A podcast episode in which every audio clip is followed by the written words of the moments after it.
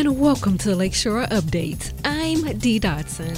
On this edition of the podcast, you'll hear the latest on Governor Eric Holcomb's response to Russia's invasion of Ukraine. Chris Davis reports on the Republican views of President Joe Biden's State of the Union address. And Chris Nolte has a conversation with Pat McGriff of the William Henry Harrison chapter of the Daughters of the American Revolution, based in Valparaiso. All of that and more on this edition of Lakeshore Updates.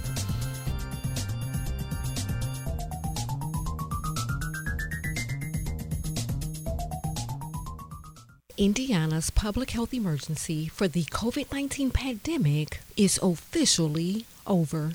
Governor Eric Holcomb signed an executive order Thursday evening ending the emergency declaration that's been in place since March 2020. This move was made possible when Holcomb signed into law Thursday House Bill 1001. It contains provisions that ensure Indiana will maintain access to millions in federal funding tied to the pandemic and continue to offer vaccine clinics to children under age 11. Holcomb's new executive order does continue one pandemic related provision the state will continue to offer temporary licensing for out of state, retired, and student health workers.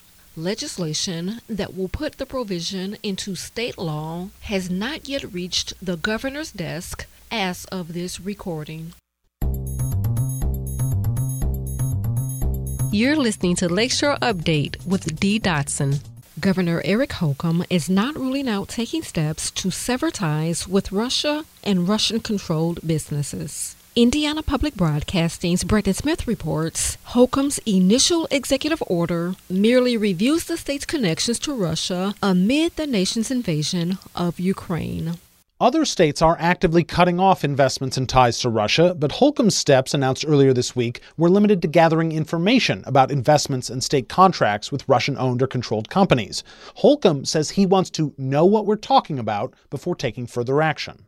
If you're a liquor store owner and you want to fill up a garbage can with Russian vodka, I'll throw the match and light it on fire, but you own it. They don't. So you'd be out the expense. So there are full spectrum of measures you can take, but divesting, I am, the state of Indiana is not going to be part of Putin's blood oil machine. Indiana House Republicans recently blocked an amendment that would have directed state government to divest from Russian controlled companies. For Indiana Public Broadcasting, I'm Brandon Smith at the State House. You're listening to Lakeshore Update with Dee Dotson. Advocates are urging Valparaiso Community Schools to take concrete steps to combat racism. A group called Allies Against Racism presented a Change.org petition to the school board last week. Group member Paul Schreiner says the four point plan was developed after many students went to the group for support. We want Valparaiso to do more than just proclaim that it is a welcoming community. We are here to ensure that the city of Valparaiso lives up to that promise equal rights for all. The petition calls for a restorative justice process, implicit bias training, more hiring of people of color, and a review of the district's curriculum. But it drew pushback from resident Ruth Vance. She argued that hiring should be based solely on merit and worried that implicit bias training itself could lead to bullying. No training for teachers, other employees, or students should single out people or group them on the basis of an immutable characteristic such as skin color or disability or anything else. Meanwhile, parent Stephanie Powles, who is white but has a daughter who's black, denied that the school district has a problem with systemic racism, and in the one incident her family did experience, the child apologized on his own. I've only ever seen white people come up here and talk to the podium about racism in the school. Maybe a minority person has, and I've missed it but you maybe need to hear a different perspective Not every black person has the same experience. School board member Erica Watkins, though, noted that her children have experienced issues. She called on community members to listen to one another, even if they don't always agree. It is my deepest prayer and my hope as I continue to pray for this community is that we stop being so concerned about critical race theory, but start to look at the differences that are happening here. School Superintendent Dr. Jim McCall felt the petition validated his own three pronged plan, which he said addressed many of the same issues. You're listening to Lakeshore Update with Dee Dotson. Indiana Dunes Tourism is handing out more than $22,000 in grants this year to groups planning to bring visitors into the Indiana Dunes area. The groups will use the grants to create new attractions or by organizing festivals, events, meetings, conventions, or sports tournaments this year in Porter County. Recipients include Art Barn School of Art, the City of Valparaiso, Lightning Bug Music Festival Inc., Lutheran Music Program, the Northwest Indiana Junior Golf Association, Duneland Economic Development Company, and Porter County Sheriff's Office. Indiana Dunes Tourism is the official destination marketing, planning, and development organization for the Indiana Dunes area and Porter County. You're listening to Lakeshore Update with Dee Dotson. Ivy Tech Community College will no longer withhold transcripts from students who owe the school money. Under a previous policy, some students who wanted to transfer to another school were unable to do so because Ivy Tech refused to issue transcripts to students who owed any money. Some students were denied access to their transcripts over as little as $5, according to one school official. Ivy Tech has ended that policy and will now make transcripts available to all students. The change affects approximately 80,000 students at Ivy Tech campuses across Indiana. You're listening to Lakeshore Update with Dee Dotson. A longtime Highland Town Council member will be taking over as the town's next clerk treasurer. The Post Tribune reports Mark Herrick was chosen by a vote of 16 to 3 during a Democratic Party caucus Wednesday. He replaces Michael Griffin, who was chosen last month to finish out the term of retired state senator Frank Mrvan. Herrick told precinct committee people that he had experience working with Griffin during his 20 years as the town council's budget chair. Herrick defeated Brad Neal, the chief financial officer of a nonprofit who plans to run for office during the next election. Highlands Precinct Committee members will now have to meet again to choose a new War 2 council member. You're listening to Lakeshore Update with Dee Dotson.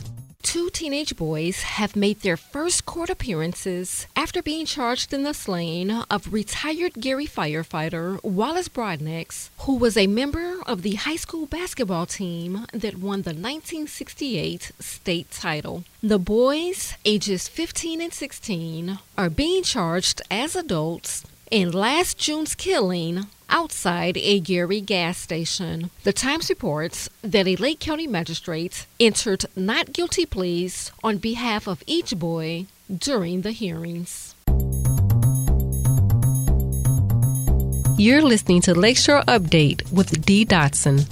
One outcome of the COVID 19 pandemic has been a renewed interest in golf. Valpo Park's executive director, John Siebert, says the game had been in a tailspin before COVID. We've gone from a, uh, consistent downward trend in, through 2019 to a remarkable change in 20 and 21. Um, and we expect the same thing. It's, we started 22 in the same way. Siebert told the City Council Tuesday that the change is being driven by young people. Now he's looking to make some investments into the two city owned courses.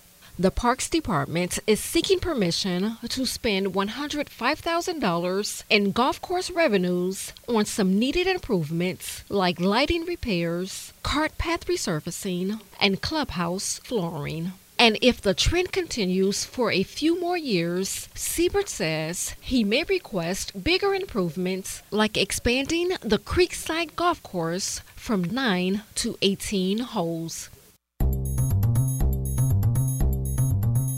You're listening to Lakeshore Update with Dee Dotson. A year ago, the CEOs of Indiana's four biggest hospital systems promised to address racism in healthcare. At a virtual forum Monday night, Indiana Public Broadcasting's Farah Yousry spoke with hospital leaders about the progress they've made since then. The hospital systems will create a joint public dashboard that includes aggregated, de identified data on health issues broken down by race and ethnicity. The data will help identify which patients aren't receiving optimal care and inform specific interventions. The CEOs of both IU Health and Community Health Network said since last year they've created more diversity, equity, and inclusion leadership positions. Here's Bryan Mills of Community Health. I know this sounds like a lot of infrastructure, but if we don't have infrastructure, anything we do will not be sustained. The CEO of Eskenazi Health says the hospital system is working to improve the level of prenatal care black patients receive. One strategy is to identify all black pregnant women as high risk. The live streamed forum was hosted by the NAACP and the Indianapolis Recorder in partnership with WFYI. For Indiana Public Broadcasting, I'm Farah Yousry. You're listening to Lakeshore Update with Dee Dotson. New legislation could soon make Indiana a safer place for trafficking victims. Network Indiana's Shyla Kabalan reports. Senate Bill 155 received unanimous support in the Indiana House and Senate and is now headed to the governor's desk for approval. The bill would increase punishments for those who purchase sex from a trafficking victim and prevent survivors under the age of 14 from testifying in court. The amount of victimization that goes into the mental, physical, and emotional abuse that a trafficking victim experiences, that's what we're really trying to target. State Representative Wendy McNamara, the National Human Trafficking Hotline, reported 140 cases of trafficking trafficking in Indiana in 2020. Shyla Kabalan, Network Indiana. You're listening to Lakeshore Update with Dee Dotson. Few of the president's announcements during his State of the Union speech were met positively by Republican lawmakers from Indiana. Network Indiana's Chris Davis reports. While the president talked about combating inflation and fixing the tax system, I'm not looking to punish anybody. But let's make corporations and wealthy Americans start paying their fair share. Congressman Jim Baird said after the speech that the president's policies have been business killing and have saddled future generations with insurmountable debt for partisan policies that don't represent our values, meaning Hoosier values. Senator Todd Young tweeted that he was glad to hear Biden talk about the need to compete with China. Chris Davis, Network Indiana. You're listening to Lakeshore Update with Dee Dotson. Several hundred people gathered on the campus of Purdue University Wednesday to show support for Ukraine following Russia's invasion of the country. The event was put on by the school's Ukrainian Student Association. Association President Senya Lewitsky says she has friends and extended family members in the country and wanted to find ways to show support as a student. Russia's kind of always been trying to subjugate Ukraine and um, take it over. So, like, I'm used to seeing this happen, and it's just really frustrating that I guess the international community has let it get this far. Lewitsky says she does not want U.S. troops sent to Ukraine, but she does want to see aid in the form of weapons and sanctions against Russia. She says she will be urging students to contact their local officials and voice their support for Ukraine. You're listening to Lakeshore Update with Dee Dotson. A bill that doubles down on free speech rights at Indiana's public colleges and universities is headed to the governor's desk after lawmakers gave their final vote of approval Thursday. The proposal, authored by Republican Representative Jack Jordan of Bremen, aims to codify the First Amendment and U.S. Supreme Court precedents into Indiana law, which Jordan said should guide college campus policies and ensure that free speech applies equally for all students. Colleges can still restrict the reasonable time, place, and manner of free speech, however. Jordan said that means that while free speech is allowed, the time can be restricted. You're listening to Lakeshore Update with Dee Dotson. School boards in Indiana must allow the public to comment during public meetings under a bill headed to the governor's desk. Indiana Public Broadcasting's Brandon Smith reports the final bill is less restrictive than it was earlier in the session. The measure is a response to a small number of school boards over the past year who refused to allow public comment amid anger and even threats of violence that bubbled up at school boards across the country. An earlier version of the measure would have required school boards to give each member of the public at least three minutes to speak, but bill author Representative Tim O'Brien says that was ultimately removed. So the school board is allowed to set their parameters on time constraints. The bill only says those boards must set reasonable rules for taking public comment, and they're still allowed to take steps to maintain order in their meetings. For Indiana Public Broadcasting, I'm Brandon Smith at the State House. You're listening to Lakeshore Update with Dee Dotson. Nursing home staff, fed up with low pay and long hours, are leaving but then coming right back. Indiana Public Broadcasting's Justin Hicks explains how these workers are able to make a lot more money for the exact same work. Monica Cummings is a licensed practical nurse in Elkhart. She says even before COVID, nursing home work was hard and often thankless. We're not going to work ourselves to death for peanuts anymore. And and you know there are a lot of nurses that have left and said I don't care how much it pays. I can't do it anymore. And that's sad. Add COVID challenges to that, and it's easy to see why workers are leaving nursing homes in droves. In Indiana, about 16% of nursing homes report nursing shortages. Nationally, it's about 1 in 4. Many workers like Cummings, who are sticking around, are going to staffing agencies. They offer flexible, short term contracts and lately pay a lot more. Zena Lowry, another nurse in northern Indiana, says right now she can make roughly $20 an hour more than when she was a nursing home staff member. We're gaining that power back. We're understanding our worth and knowing our power, and we're negotiating that. But some nursing home officials say the rising rates they're having to pay staffing agencies amounts to price gouging. Here's Bernie McGinnis, CEO of Majestic Care, a company with long term care facilities across the Midwest. To be blunt, I feel taken advantage of. Not even close to a fair market value am I being asked to to pay and that price just is un- it's unsustainable. McGinnis says he wants to pay his nurses better and compete with staffing agencies, but he relies on reimbursements from Medicare and Medicaid, which haven't kept up. So he's at a disadvantage. We've seen our costs go up, you know, 10, 11% each year during this pandemic in a labor standpoint. In some markets, even more.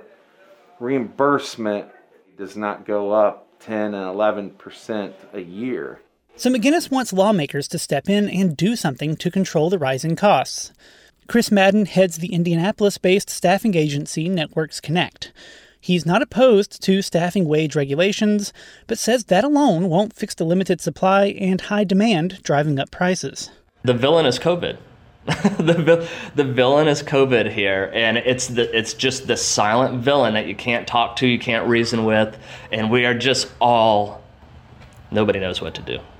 Madden says staffing agencies have to compete against each other for fewer nurses, demanding bigger paychecks. Can you blame them? They're just saying, if this is what the market's paying, then I want to get paid that too. They're not they're not holding their care. They're just saying, I want to be compensated for it. John Bowblis researches economics and geriatric care at Miami University in Ohio. He says the Federal CARES Act money going to nursing homes has helped some weather recent spikes in labor costs, but that's not sustainable. If this continues on this way, you will see a large number of nursing homes that may have to declare bankruptcy. Or the other option is, is politically that you have to increase reimbursement, and a lot of states don't want to do that. A handful of states, including Minnesota and Massachusetts, have passed laws putting wage caps on how much staffing agencies can pay nurses. But in Indiana, we're halfway through the legislative session, and lawmakers haven't discussed any solutions. For Indiana Public Broadcasting, I'm Justin Hicks. You're listening to Lakeshore Update with Dee Dotson. Here's regionally speaking host Chris Nolte with a conversation with Pat McGriff of the William Henry Harrison chapter of the Daughters of the American Revolution. Coming up in uh, middle March, there's going to be a very special event that is uh, aimed at Indiana Vietnam veterans. And we'll tell you more about it now. We're talking with one of the members of the William Henry Harrison chapter of the Daughters of American Revolution here in Indiana. In fact, the uh, the chapter is based in Valparaiso. Peg McGriff is with us to talk about not only the uh, Indiana Daughters of the American Revolution, how it's involved these days uh, dealing with veterans across the Hoosier State, but also what this uh, special event coming up in March is all about. Peg, thanks for joining us on Lakeshore Public Radio. Thank you for having me. We first explain for people that are not familiar with the Indiana DAR what it's all about. It's an old organization that's been around for, for many, many years. Right. It's uh, been ex- in existence since uh, the 1890s. In fact, DAR itself was established on October 11th, 1890. And our tenets are patriotism, historic preservation, and education.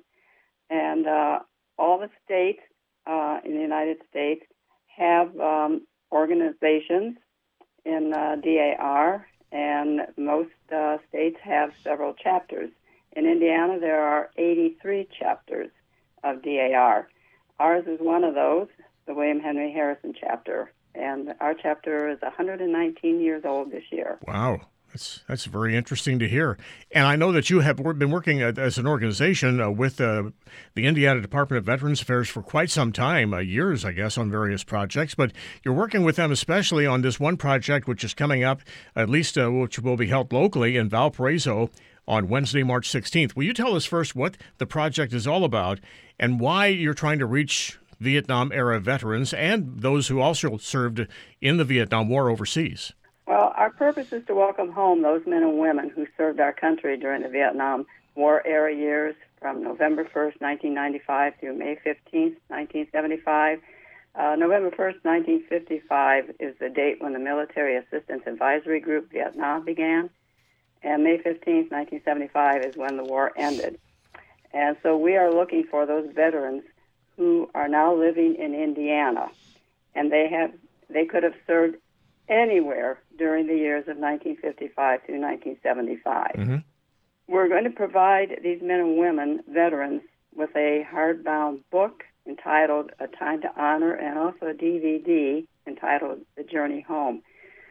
Uh, this book was um, the first printing of this uh, book was 20,000 copies, which was made possible by a generous grant from the Lilly Endowment. Uh, it's estimated that there are 130 estimated Vietnam veterans living here in Indiana right now, and it's estimated that close to half of all Indiana Vietnam veterans have never applied for the benefits or were denied benefits years ago. So that's our that's really our main purpose, getting them in. We're going to have the local service officer in attendance, and uh, she's the assistant uh, service officer, Paulina Huffman, and she will be there to answer questions of veterans and uh, let them know of basic benefits that some of them may not know about. What benefits might those be? Access to VA health care, uh, VA disability compensation, or VA pensions based on financial need. Uh, the veteran have to be 65 or older or disabled. Um, there are state benefits for vets with service-connected uh, disabilities, which include college education benefits for veterans' children, property tax deduction. Uh, veterans who um, are Purple Heart recipients can also have tuition and fee exemption for Indiana Purple Heart recipients and their biological or adopted children at Indiana state sponsored schools.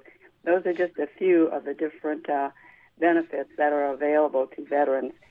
And that's from what I understand, there are many veterans who don't realize that uh, they are eligible for many of these benefits. And so that's why we want to bring them in and mm-hmm. let them know about this.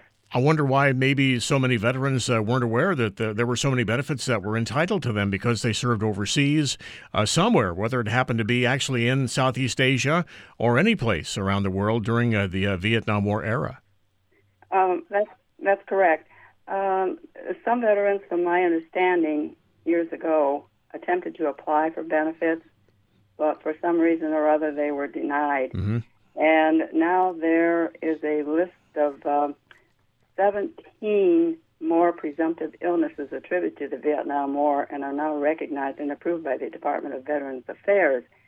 So these uh, men or women who were rejected earlier should consider checking this out because uh, maybe an illness that they're suffering from is uh, war related and they need to uh, find out about that. Well, I've had a chance to talk with some people with the uh, Department of Veterans Affairs in Washington about this, and uh, some time ago, they talked about the, the campaign that they had initiated to uh, get hold of veterans to let them know about these additional illnesses uh, that they may have uh, contracted while serving their country overseas. And so it's not surprising that not everybody knows about these things. If we go back to what you mentioned at the outset of our conversation about the era, that you're looking for veterans who have served in the in Vietnam, and mentioned that it was any man or any woman who had served their country during those uh, Vietnam War era years of 1955 to 1975. When you go back that early to 1955, what years are you counting for, and people who had served? Well, it's uh, that whole 20-year uh, period.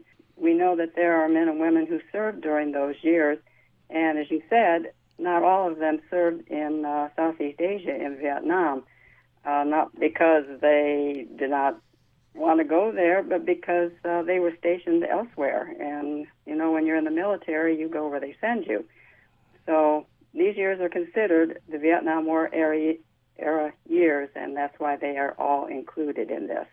Now, besides uh, the opportunity to receive uh, this uh, Indiana Vietnam Veterans gift that will be handed out to those who attend the March 16th meeting at the Valparaiso Public Library, uh, you have the opportunity, as you mentioned, to talk with the uh, county service officer.